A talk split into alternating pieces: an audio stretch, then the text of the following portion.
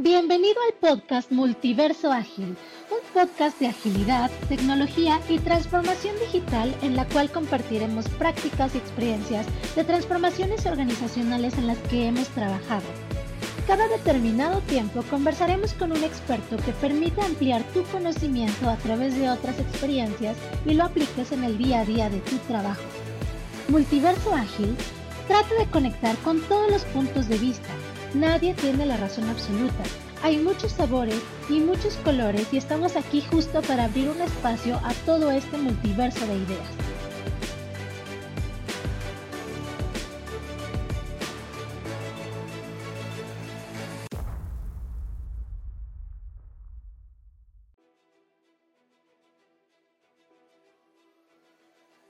Hola chicos, ¿cómo están? Hola Maggie, hola Ramón, ¿cómo están? Hola Alex, hola Maggie. Muy bien, gracias. a ¿Ustedes qué tal? Muy bien también. Muy contenta de que podamos eh, ya grabar este episodio tan esperado y que podamos iniciarlo y poder publicarlo también, ¿no? Sí, estamos bien eh, entusiasmados con, con esta nueva iniciativa que nos reúne hoy aquí y pues esperamos que eh, sea del agrado de todos y que también nos den su feedback, ¿no? Que nos cuenten eh, más adelante también qué les parece, qué otros temas también quieren que, vayamos hablando en, en, este podcast. Sí, claro. Sobre todo temas y personas que les gustaría que también vinieran, que platicáramos con ellos. Vamos a hacer todo lo posible por traer a todas las personas que quieran y poder trabajar y platicar muchos temas de interés, ¿no? De acuerdo. Muy bien. Y pues para comenzar, pues tenemos este tema de, eh, queremos hablar acerca de, del desarrollo de productos en compañías top, ¿no? Exactamente. Sí, mucho, mucho de lo que estamos queriendo tocar en este tema tiene que ver con la importancia de poder tener un producto que sea eh, útil, que de verdad la gente quiera y que muchas veces no se toca, ¿no? El producto muchas veces se deja de lado y hablamos de agilidad y hablamos de prácticas y hablamos de herramientas, pero dejamos de lado que estamos trabajando eh, con la finalidad de una entrega de valor, una entrega que sí eh, aporte al mundo algo diferente. y, un poco allí de lo que de lo que hemos visto, no sé, ¿qué hay detrás de, un gran producto? ¿Qué han visto ustedes? Ay, pues yo, diría que detrás de un gran producto podemos citar muchas cosas, ¿no? Pero entre esas, aparte de que hay, debe de haber personas realmente comprometidas eh, en, en, poder aportar entre sus conocimientos y habilidades, creo que una de las cosas más importantes es que debe de existir un buen discovery del producto, una buena forma de entender em, y centrarse en el cliente y saber qué es lo que realmente necesita eh, con muchas formas de manera disruptiva, ¿no? Nuevos modelos de negocio. Eh, estamos en un entorno totalmente volátil. Ya hoy en día no podemos seguir pensando de forma tradicional y necesitamos ir trabajando en diseñar cómo va a ser la experiencia, cómo vamos a trabajar el producto, cómo vamos a hacer que la persona se enamore completamente de las soluciones que vamos a entregar eh, o, que la, o que las compañías van a entregar y sobre todo que haga fit ¿no? en un mercado tan, tan difícil y tan disruptivo hoy en día. De ¿Qué opinas, Ramón? Pues complementando eh, ese tema de los productos, sí es bien importante, pues la fase como la quieran llamar, si es un discovery, eh, un acercamiento al cliente, etcétera.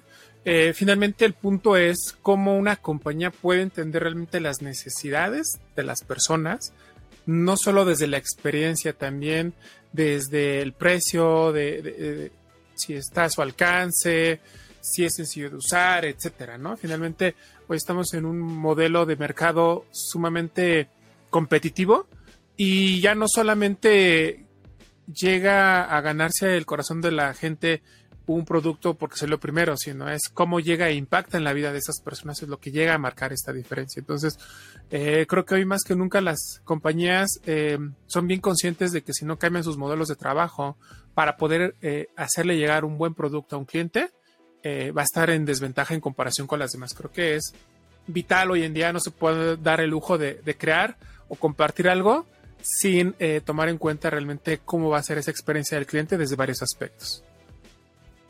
Claro. Sí, y, en contraposición como a lo que era la forma tradicional, eh, pues tenemos varios casos, varios ejemplos, varias eh, experiencias también de compañías que se han dedicado a, construir el, producto y a buscar ese expertise técnico y hacer un producto que, técnicamente sea muy bueno y, se han enfocado en, construir, en construir, en construir, pero han descuidado justamente lo, lo, que, lo que ustedes están diciendo, la experiencia del cliente, la necesidad real del cliente. Y resulta que han construido a lo mejor un producto pues que técnicamente pues puede ser muy bueno, pero, pero no está dando eh, respuesta a ninguna necesidad o no está solventando pues, ningún problema. Y ahí hemos visto pues grandes fracasos. Claro, o que a lo mejor sí resuelve una necesidad en la cabeza de alguien, ¿no? Alguien dice, sí, esto es una necesidad, yo lo voy a hacer y lo voy a lanzar. Pero resulta que era una necesidad que a la o antes se decía, no, vamos a generarle la necesidad al cliente para que vaya y lo compre. Lo cierto es que ya no es así, ¿no? Y creo que una de las bellezas de poder trabajar en estos marcos o, poder tener en cuenta cómo podemos entregar valor es justamente ver cómo cambia el mercado con el tiempo y ajustarnos a ese mercado y poder ir innovando en el paso del tiempo con un producto que realmente te entregue un feedback de las personas, ¿no? O sea, totalmente, ya no podemos trabajar de esa manera, como comentas, Alex, Alex como tradicional. ¿Cómo le llamarían eh, y esto puede ser un debate o una plática mayor, ¿cómo le podrían llamar a la época en la que antes del COVID sí existía esa idea de la transformación digital, de, ser más competitivos, y llegó la pandemia y nos vino a demostrar que faltaba todavía demasiado, ¿no? Y marcó un antes y un después.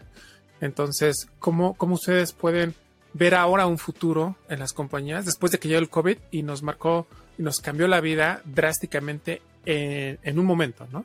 Y hoy las compañías se adaptaron y trataron de hacer su mejor esfuerzo, pero bueno, ¿qué piensan de eso? Fíjate que yo tengo ahí como dos experiencias curiosas.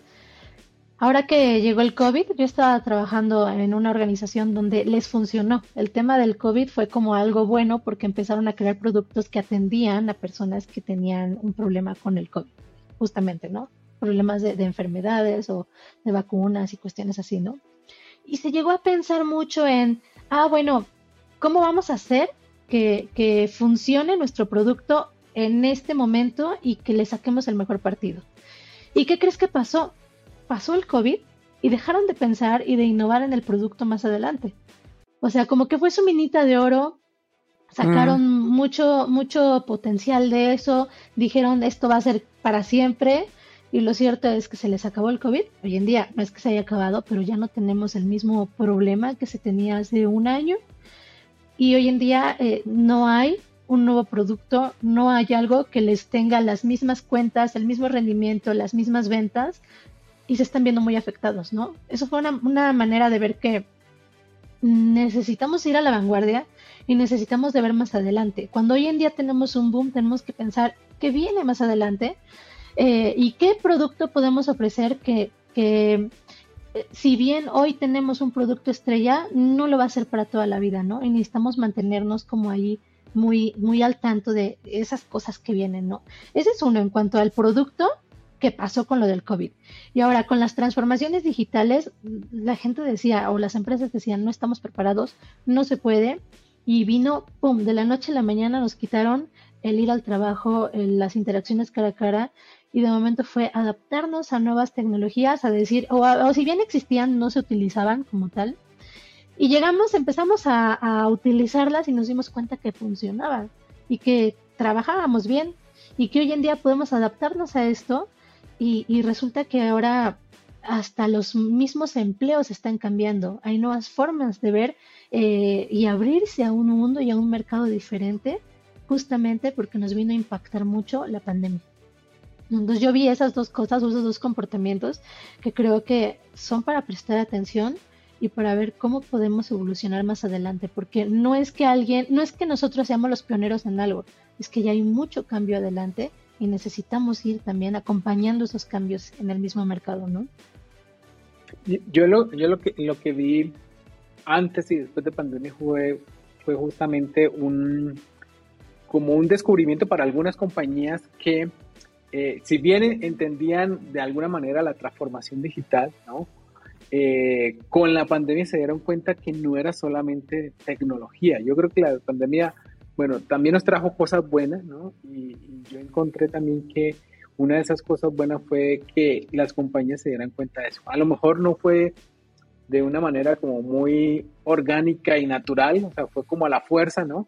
Que se dieron cuenta que estaban desarrollando a lo mejor cosas que, que no encajaban con un mercado, que no encajaban con una necesidad o que no encajaban con un segmento, con un nicho de mercado. Entonces se dieron cuenta que no es simplemente, eh, por ejemplo, la banca, no es simplemente eh, automatizar o colocar las operaciones que hacían de manera física ahora en online, sino que tienen que brindar pues una experiencia eh, para, para todos los clientes de, que están atendiendo. Y eso es un gran desafío, ¿no? Eso no, eso no es simplemente eh, digitalizar eh, todos los procesos, sino también tener muy presente pues, eh, el, tema de, experiencia de, usuario. Yo ahí vi como que las compañías que no se habían dado cuenta de eso, como que allí sí se dieron cuenta, ¿no? Eso fue como un, gran cambio que, yo vi en pandemia. Y, creo que no nada más en las grandes empresas, porque normalmente ahorita nos vamos a ir por las grandes empresas, por todo el tema digital, pero por ejemplo que hay de las pymes, ¿no? Que que obviamente para ellos era una inversión muy grande meterse al tema tecnológico o meterse más a esa parte digital. Pero cuando llegó la pandemia, definitivamente tuvieron que cambiar sus modelos operativos. ¿Cómo? Pues empezaron a usar el marketplace de Facebook, empezar a crear grupos de, WhatsApp, empezar a, incrementar su segmento de, poder hacer deliveries, este, no sé, comprar motos, bicicletas, lo que fuera. Al final del día, tuvieron ellos también que transformarse porque o, lo hacían o, muchos de ellos obviamente cerraron, ¿no? Pero muchos otros eh, trataron de innovar, trataron de tomar ciertas ideas y sobrevivieron como pudieron, pero finalmente se transformaron. Realmente e, ese fue un, un parteaguas en estos modelos de trabajo en la industria y eso finalmente también nos viene a demostrar que que una empresa, y no importa tu tamaño, si no tratas de cambiar tus modelos operativos, no solo en cuanto a experiencia de usuario, no solo en cuanto a la calidad del producto, sino también en la forma en la que vas a interactuar con los clientes, pues te vas a quedar atrás y ante una crisis como la que vivimos, pues definitivamente es un partaguas para las empresas que pueden sobrevivir y las que se nos quedaron en el camino. Entonces, yo creo que ahí también las empresas grandes tienen una responsabilidad para poder crear tecnología para que otras empresas se puedan eh, puedan, aprovechar esa tecnología para poderlo usar también, ¿no? Para poder ser competitivos. Y creo que eso eh, también hay que tomarlo en cuenta al momento de, cuando hablamos de empresas que compiten en un mercado para, no solo para sobresalir, sino algunas para sobrevivir nada más. Sí, y fíjate, algo aquí padrísimo es que estas empresas, y es algo que tenemos que resaltar, porque muchas veces dicen, ¿cómo voy a crear un producto nuevo y de la nada y yo no tengo idea de qué hacer? Cuando estas empresas se basaron en productos existentes, en modelos de negocio existentes, pero solamente fue como darles un giro para saber cómo se adaptaba a estos nuevos cambios. Y lo cierto es que no tenemos que crear productos totalmente diferentes, sino nuevos modelos que se adapten a un mercado que hoy en día existe y que podemos basarnos o apoyarnos en diferentes tecnologías, en diferentes eh, áreas o formas de trabajo para que podamos como adaptar productos que hoy en día sí nos hagan eh, un sentido y que expresen justamente esta ayuda a las necesidades que hoy en día tenemos, ¿no? O sea, ya no es como inventar el, hilo negro. Tenemos mucho de dónde agarrar para poder construir productos que no nada más sean algo eh, único, sino que además sea innovador. Y, yo, yo aquí les preguntaría, ¿cómo, ¿cómo podrían las organizaciones como desbloquear esta innovación sostenible con los productos y este crecimiento continuo que deberían de tener? Yo le apostaría por... Adelante, Alex. Yo, yo, creo que tiene que ver mucho con, cultura empresarial, ¿no? con cultura eh, de, la, de la compañía, eh, con esa cultura de, de, innovación y de servicio, ¿no? Eh, eh, compañías, por ejemplo, como, fíjense que, por ejemplo, yo conozco el caso de, de uno de estos neobancos, ¿no? Mm. Eh, y eso fue antes de pandemia, ¿no? Uno de estos neobancos que comparaba, ¿no? Comparaba las transformaciones digitales de los bancos como si los taxistas, y eso lo dijo el, el CEO de, de, este neobanco, dijo, esto es como si los taxistas se pusieran de acuerdo, se unieran ellos para hacer una app para competir contra Uber. Mm. Él así veía a los bancos tradicionales en la, en la transformación digital, ¿sí? Intentando copiar algo que no saben qué es, ¿no? Que creen que es solo tecnología, que creen que es solo una, una app, ¿no? Pero que los bancos tradicionales todavía les cuesta muchísimo entender. De, de hecho, eh, eh definieron como un manifiesto, ¿no? y, le, y, les, y les decía eso, ¿no? O sea, les decía, buena suerte copiando mi cultura. Y decía, mira, este es mi manifiesto, aquí está, esta es nuestra cultura de empresa, ¿sí? Y la, la, la, publicó, pero él sabía que eso no se podía copiar. O sea, esa, esa cultura de, esa, de ese neobanco la definieron las primeras personas que entraron a trabajar en, en, ese banco durante los primeros meses de vida de ese neobanco, ¿no? Entonces, no le daba miedo decir, mira, pues esta no es la cultura, mira, aquí está. A los bancos tradicionales, buena suerte intentando copiar mi cultura. Y porque aparte hasta les costaría más trabajo, ¿no? Ya con un mindset, tan, tan arraigado y tan tradicional y con, con todas estas ideas eh, totalmente diferentes, creo que adaptarse a una cultura tan innovadora puede ser hasta disruptivo, ¿no? Que incluso esto es lo que necesitan las empresas, ideas disruptivas. Sí, lo, lo, que yo he visto es que bancos tradicionales, compañías muy grandes tradicionales que, quieren ser ahora innovadoras, que quieren ser disruptivas, eh, ¿qué es lo que están haciendo? Bueno, hay, hay, hay varios approach, hay varios enfoques para, pues, eh, a lo mejor lograr esto algún día, ¿no? Hay algunas que eh, invierten ¿no? en, toda la transformación y eso les puede llevar muchos años. ¿no? Hay otras compañías que están comprando a estas startups ¿no? y las están fusionando a, sus grandes compañías como para intentar que ese, ese mindset o esa revolución de, estas nuevas compañías como que vaya permeando a estos grandes elefantes, ¿verdad? Eh, y, y, hay otras que lo que están creando es, eh, también están creando compañías o sea, como tienen dinero, ¿no? Tienen dinero para, para hacer estas inversiones, crean unas compañías eh, desde cero, pero que van a, que, que, que saben que, y, y, esto es una, otro approach de transformación, si no puedes transformarte, pues crea una nueva compañía. Entonces, como ellos tienen los recursos para crear una compañía, crean una nueva compañía, ¿sí? Y la llaman eh, el banco Open, no voy a decir el nombre porque es un approach también de otro banco que, que, que es tradicional y creó un nuevo banco que le llamó Open no sé qué banco y entonces pues eh, eh, no intenta transformar el banco como tal porque sabe que eso es casi que imposible, pero entonces crea una que vuelva obsoleta a la compañía anterior, ¿no? Ese es otro approach de, transformación también que utilizan las compañías. Ah, es que el tema cultural es siempre es y será un tema muy muy complejo para las organizaciones y copiar modelos operativos. Eh, la experiencia nos dice que no es la solución.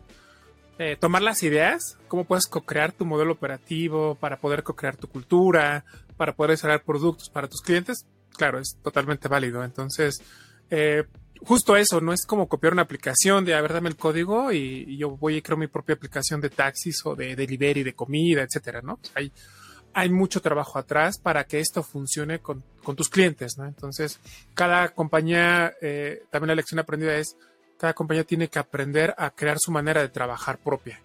Puede tomar ideas de muchos lugares, es totalmente válido, pero no funciona como de, pásame el código fuente y le cambio el nombre y voy y la publico y me va a funcionar igual. Es como su propio sello, ¿no? Cada compañía debería de saber que tiene un sello distintivo, pero bajo ese sello pueden crear ideas diferentes, ideas innovadoras, ¿no? Sin perder que, eh, pues, pues, el alma de la misma compañía. Ahora, me parece muy sensato. Si ya no entra dentro de esa alma, si a lo mejor necesitamos crear nuevas experiencias, qué bueno crear a lo mejor otra compañía o productos diferentes que puedan adaptarse a ese nuevo mindset o esa nueva forma de pensar. Yo creo que la importancia de las compañías top, y creo que sería una de las lecciones más importantes, es que mantengan este espíritu de, de startup, ¿no? De estar buscando qué productos eh, están hoy en día siendo los, los más innovadores, los que tienen una, una forma diferente de ofrecer un, servicio o incluso un producto. Entonces, eso, eso me parece muy interesante, el que las mismas compañías vayan cambiando su modelo, ¿no? Y que tengan este, el espíritu de startup, que no se dejen, que no porque tengan un producto consolidado, hoy en día digan, ya estoy bien, ya no voy a cambiar porque se les puede acabar de verdad la, la, bolsa de moneditas de oro y no van a innovar, ¿no? ¿Ustedes qué opinan de eso, de mantener el espíritu de startup? El, el, intraemprendimiento es algo que, se ha buscado desde hace, desde hace mucho tiempo, ¿no? Desde, desde que salió Lean Startup, no, desde Eric Ries, eh, él eh, citaba casos de, estudio, casos de ejemplo en grandes compañías, ¿no? en, General Motors, en, compañías General Electric, compañías top muy grandes y esto aplica perfectamente para, cualquier tipo de compañía, para compañías tradicionales muy grandes, ¿no? Eh, y, el, y el reto, el desafío, yo creo que está allí en que se adopte pues esa mentalidad también de, de escasez, ¿no? De escasez de, recursos a veces, ¿no?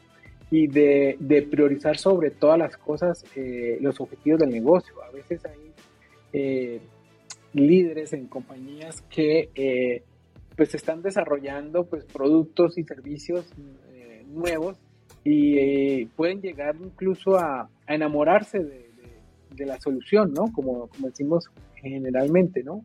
Se enamoran de la solución y descuidan el objetivo de negocio y descuidan también que pues, es lo que realmente quiere el cliente. Entonces, si tuviéramos más ese mindset de, emprendedor entre las compañías, entonces podríamos incluso definirles eh, un presupuesto, ¿no? A explorar esas nuevas eh, ideas, esas nuevas iniciativas y eh, como opera una, una, startup, ¿no? Encuentra una financiación, encuentra un inversor para, para validar una idea y con ese presupuesto limitado, pues tienes un margen muy estrecho para validar esa idea y si validas esa idea, pues puedes seguir desarrollando, digamos, toda la iniciativa completa. Pero yo creo que eh, esto eh, es algo que todavía muchas compañías eh, les cuesta, ¿no? Porque se enamoran de la solución y siguen invirtiendo en, ideas que no están dando resultados, pero le siguen invirtiendo más y más dinero a, a, esta idea que a lo mejor ha funcionado en otra compañía o en el pasado, ¿no? Pero no está funcionando en nuestro contexto y allí puede esto llevar pues a, grandes fracasos, ¿no? A, estar invirtiendo en ideas que, que no que no están retornando pues la inversión. Es que, ¿sabes qué? Yo creo que uno de los problemas iniciales es que se quiere adaptar el producto eh, a un mercado, pero no es adaptar el producto, es cómo adaptas a los cambios la misma organización, ¿no? Cómo genera una, una forma de pensar en cuanto a modelos de negocio de, que sea diferente y que de verdad eh, tenga ese impacto eh, en el mercado como tal, ¿no? Siempre pensamos que el producto debe de adaptarse y no es así, es que las organizaciones deben de entender qué cambios hay, qué cosas nuevas vienen y así es como pueden pues eh, llegar de una mejor manera, ¿no? Claro, de hecho lo que decían, justo hay empresas muy grandes que tal cual pues se quedaron en el camino, ¿no? Tienes a Atari, Kodak, Blockbuster, o sea, y eran en su momento monstruos de la industria y pensaron que no iban a morir, que no iban a tener competencia, que no les iba a afectar el, querer innovar, que los que estaban tratando de innovar, pues no eran realmente mucha competencia. Y, cuando se dieron cuenta, fue como el del conejo y la tortuga, ¿no? Entonces se sentían muy seguros con su caparazón, todo el mercado, y resulta que cuando, cuando vieron, pues ya se quedaron, ¿no? Este, entonces creo que eso es una lección que todas las empresas no deben de olvidar, que no importa tu tamaño, al final del día te puedes quedar como ellos también. Sí, y es que sabes que ahora vamos más rápido. O sea, los productos se generan más rápido. Eh, entendemos el, valor mucho más rápido también. eh, la gente se, se enamora de los productos más rápido. Entonces tenemos que estar corriendo, sacando nuevas liberaciones, sacando nuevas formas de llegar al cliente, resolviendo necesidades puntuales del día a día. Ya no es como que me quede tres años esperando a ver si mi producto tiene éxito o no. Y las compañías no se dan cuenta de, como decía Alex, a veces no plantean bien su MVP y muchas veces ni siquiera saben que es un MVP, ¿no?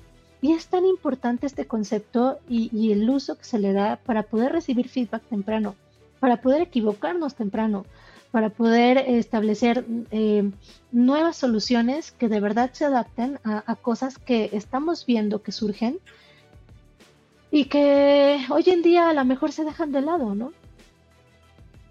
Hay, unas etapas, ¿no? Hay unas etapas en, esta evolución de, de, estas ideas, de estos desarrollos de productos y servicios eh, que viene también de, de, lo que planteaba Steve Blank, ¿no? Los cuatro pasos hacia la epifanía. Y esto lo, lo trabajan, pues las startups lo trabajan mm, muy bien o relativamente bien, ¿no? Lo conocen esos, esas etapas, esas fases, desde que descubren eh, una solución para, para, un mercado, ¿no? Desde que hay, un, hay una necesidad y encuentran un producto que encaja con una solución y hay un mercado para esto, eh, pasando por escalar esa solución ¿no? a nivel de, de, diferentes segmentos, de diferentes mercados, ¿no? probando que, que, es un éxito también desde el punto de vista de, de factibilidad y de viabilidad como, como negocio, ¿no? Porque al final, al final las compañías buscan hacer negocio hasta que pues eh, logran pues una estabilidad, ¿no? Logran como una estabilidad ya de, eh, y una consistencia de, del desarrollo de, este producto. Eh, eso eh, deberíamos retomarlo también para las compañías que, que emprenden o, que se meten en nuevos mercados o que se incorporan allí a desarrollar nuevos productos y servicios, pensando que van a replicar los mismos éxitos de, los productos pasados, pero a veces hasta muy ingenuamente, ¿no? poniendo en riesgo eh, los recursos de, la organización, ¿no? poniendo en riesgo porque pues, son grandes inversiones que, hoy por hoy pues, eh, están bastante eh, escasas, ¿no? están bastante reguladas, están bastante controladas y necesitamos ser muy efectivos en donde ponemos pues el, dinero, ¿no? Tenemos que ser muy efectivos allí en, esa, en ese retorno de la inversión hacia, hacia la organización. Entonces, eh, hay que eh, aprovechar todas estas eh, herramientas que, que, ya están comprobadas, que ya están validadas para, para seguir creciendo y seguir encontrando pues esas capacidades de, de, irnos adaptando pues a, a estos cambios. Sí, de acuerdo. Fíjate que hay creo que, creo que es muy importante y yo diría que debería de considerarse también dentro de estas lecciones eh, el poder apalancarse en la información que las mismas empresas generan, ¿no? el apalancamiento de data. Hay una gráfica muy interesante de Gartner que justamente plantea cómo, cómo las transformaciones se dan a través de cómo vas utilizando la data también que te va generando tu propia compañía, los productos o, las estadísticas que te va generando eh, el uso de lo que hoy, hoy en día liberas al mercado, ¿no? Esta gráfica es interesante porque te plantea eh, en ejes de valor y de dificultad de cuánto tiempo, o de dificultad en cuanto a la obtención de la información, pues cómo la data la vas utilizando, ¿no? Y viene lo que es desde el análisis descriptivo, donde ya sabes qué, tienes, eh, describes lo que pasó mm, y conforme eso te vuelves eh, pues reactivo y generas productos de ese estilo, ¿no? Pero luego viene un análisis diagnóstico, es donde empiezas a ver por qué pasó y entonces generas eh, información que ya puede un poco ir trabajando en qué cosas vienen más adelante, ¿no? Para llegar a una información hoy en día que va a ser predictiva, ¿no? ¿Y cuál, cuál es el, éxito de la data predictiva? Pues que entonces puedes ofrecer productos que sabes que tus consumidores o, servicios van a utilizar, ¿no? Y al final, en esta gráfica te muestra lo que es el análisis prescriptivo. Entonces, esto es la información que ya generas con todo lo que tú tienes, ¿no? Ya, ya viste que tienes, ya diagnosticaste cómo la sacas, ya predices qué información vas a utilizar, cómo puedes utilizarlo en tu producto, pero cuando llega un punto en el que ya incluso puedes generar información a través de esto que ya estás prediciendo, se vuelve mucho más sostenible tu producto. Ejemplo, tenemos a un Netflix, ¿no? Que en su momento, eh, pues generaba información y te, daba ahí, más bien no generaba, mandaba, eh, tenía su streaming de películas y bueno, pues tú las, las utilizabas. Pero analizando la información de cómo eh, las personas veían películas y qué era lo que más les gustaba, pues empezaban a hacer predicciones de qué era lo que podías escuchar, ver más. Lo mismo pasa con Spotify, ¿no? Te lanzan tus listas de mm, semanales y te dicen qué es lo que te gustaría durante la semana y qué crees que sí le atiendan, ¿no? O sea, dices, sí, me gusta, esto suena muy yo, ¿no? Eso está padrísimo porque entonces te enganchas más a, tu, a su producto. Pero cuando lo vuelves prescriptivo, las cosas cambian también. Por ejemplo, ¿qué pasó con Netflix en su momento? Que hoy en día ya no está tan fuerte en eso, pero empezaba a crear productos y decía, ah, bueno, de todo lo que está viendo todas estas personas, de todo lo que están analizando, de todo lo que les gusta, ah, pues yo les voy a hacer una película, ¿no? Y hacían una película originaria de Netflix que apuntaba a un mercado que sabían que lo iba a mm. ver. Y generaba mucho engagement.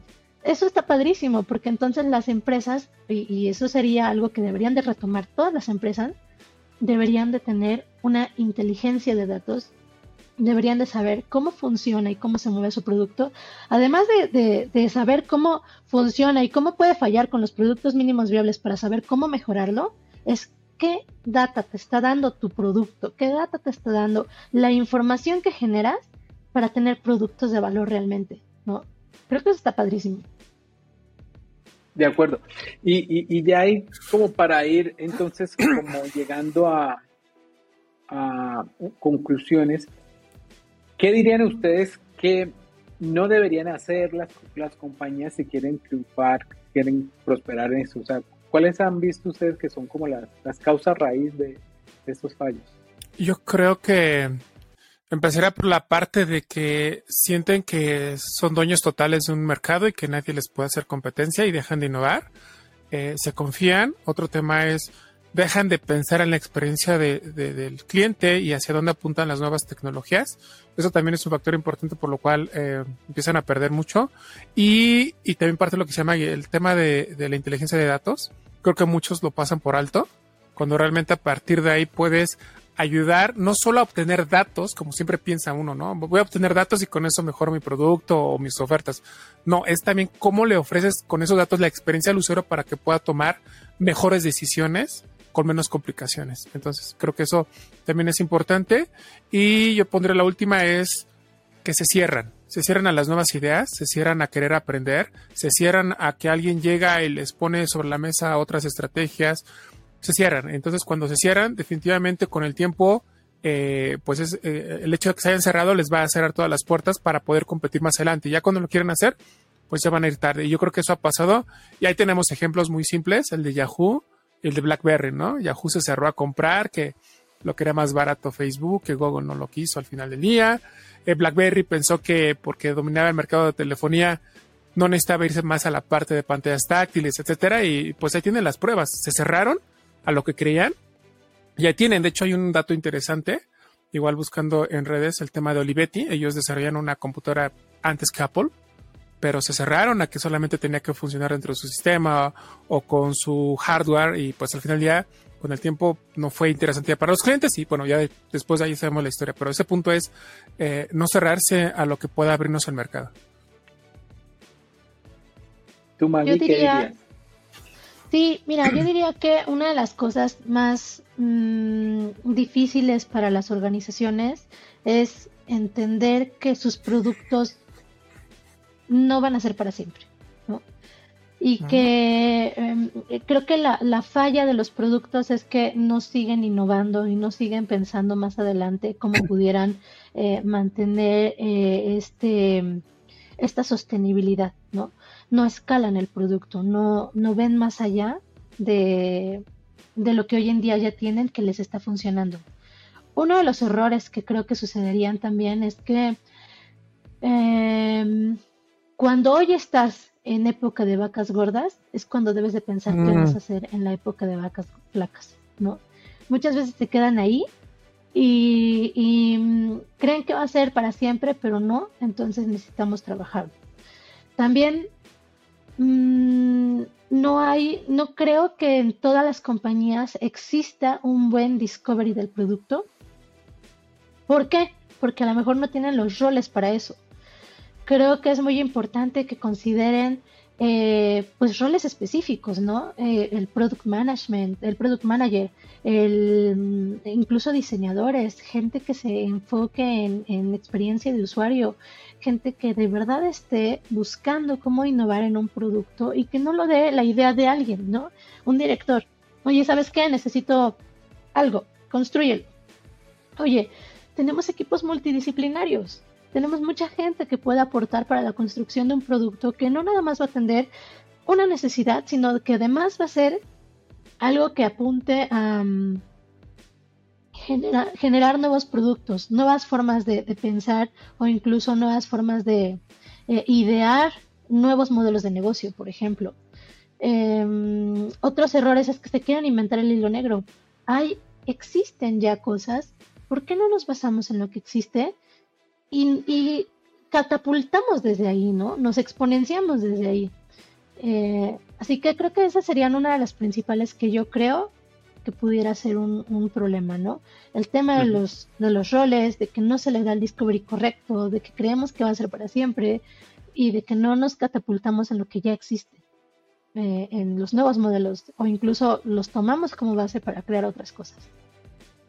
Ok, yo para, para complementar allí, para, como para ir sintetizando, aunque ya lo mencionaba por allí también al principio, yo creo que una de las principales causas también de los fracasos es enamorarse de, de, la solución, ¿no? Mm. No enamorarse del problema. Porque eso yo lo he visto muchas veces, ¿no? Eh, nos enamoramos de la, de la tecnología y hasta, hasta el año pasado, ¿no? Hasta 2021, eh, había un informe por allí de, por ejemplo, de las startups que estaban eh, trabajando en, soluciones que tenían que ver con la blockchain. Todas habían fracasado. Todas habían fracasado. La tecnología es muy buena, ¿no? Pero no la habían encontrado como un nicho, un, match entre un, fit entre el problema y la solución, ¿no? Y esas, esas startups están enamoradas del, del, tema de la solución, de la blockchain, de la tecnología y esto, pero no estaban eh, siendo exitosas. Entonces, yo creo, y, en mi experiencia lo que yo me he encontrado muchas veces es eso, ¿no?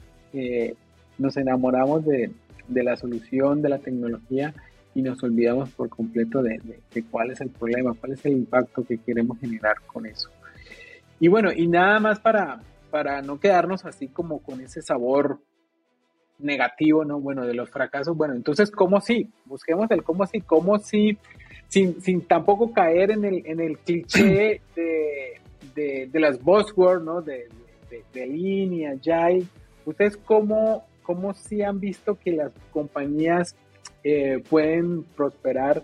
Eh, y ustedes que han trabajado también en compañías top, eh, ¿cómo han prosperado con estas prácticas, con estas herramientas, con esta nueva forma de hacer las cosas? ¿Cómo se pueden ir acercando hacia, hacia ese éxito? Pues mira, yo creo que, eh, pues lo decía en algún punto, ¿no? Eh, eh, todo aquello que no nos está funcionando, pues es susceptible a revalorarse y ver cómo podemos darle un giro, ¿no?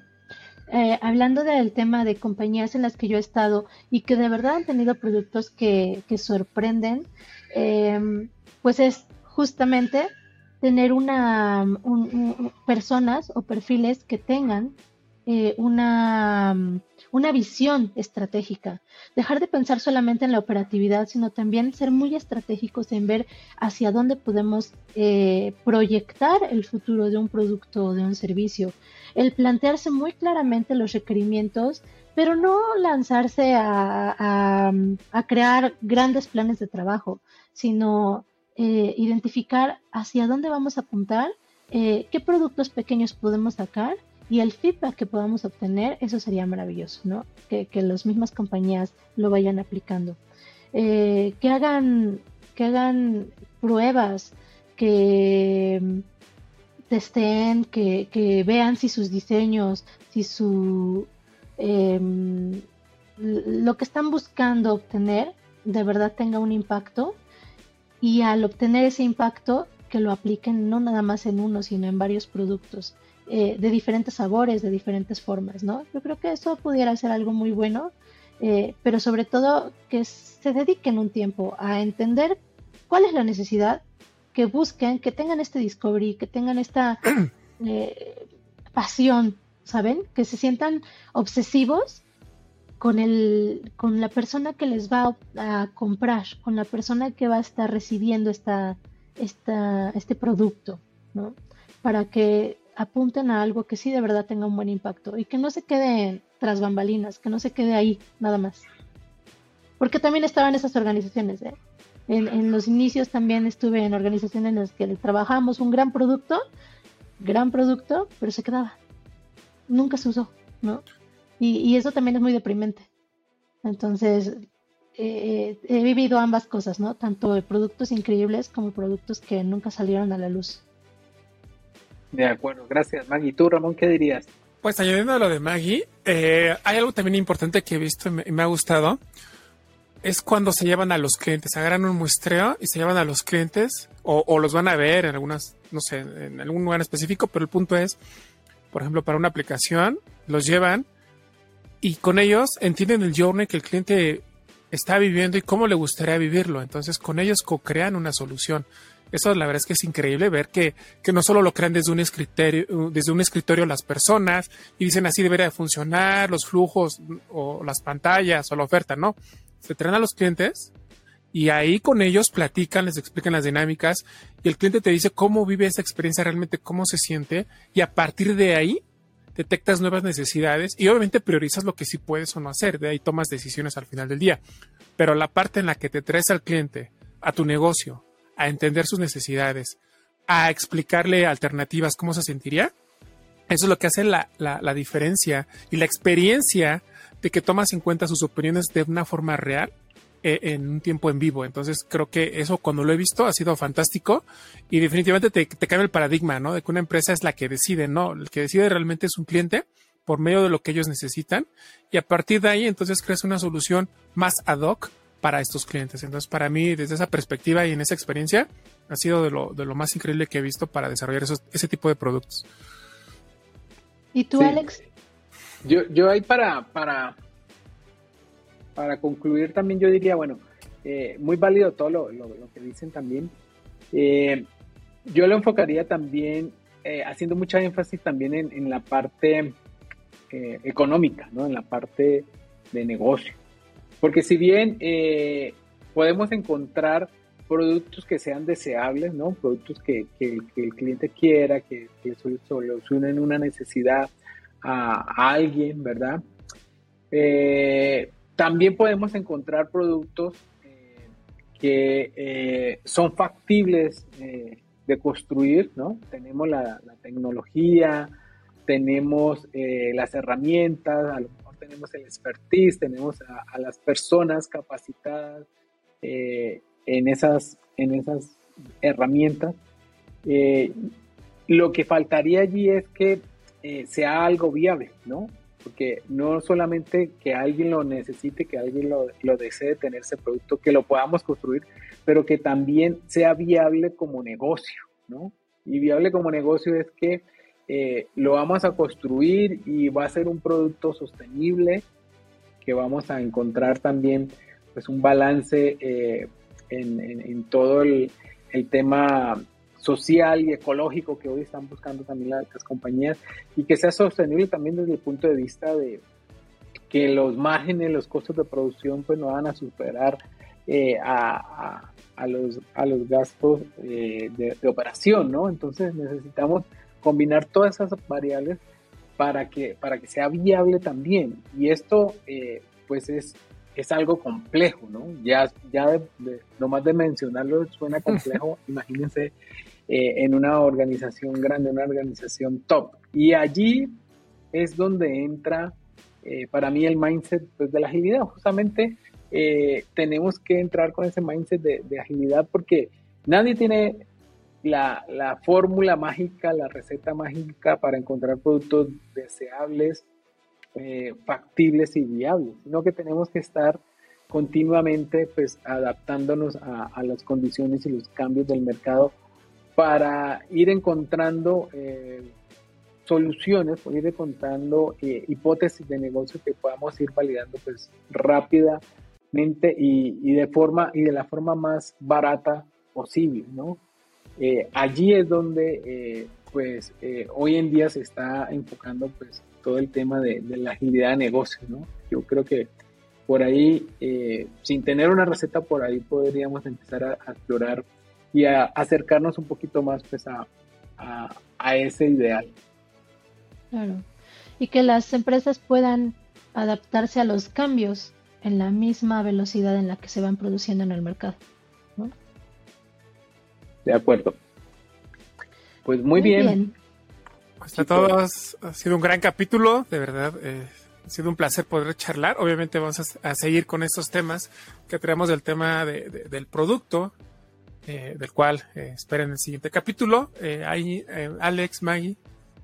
No olviden suscribirse ¿no? a nuestras redes sociales, darle like. nuestro, a nuestro canal de YouTube y también a las plataformas de, de streaming para que estén atentos ahí de las próximas entregas. Muchísimas gracias y de verdad ha sido un placer compartir este espacio contigo, Maggie, contigo, Ramón también. Y esperamos eh, próximamente volvernos a encontrar. Saludos. Claro que sí, aquí vamos a estar. Y pues esperamos verlos muy pronto. Este, y vamos a estar publicando constantemente. Esperen ahí nuestras publicaciones también, ¿va? Y dejen sus comentarios, su feedback es bien importante también. Muchas gracias, y también temas que quieran escuchar. Bye, cuídense mucho. Cuídense.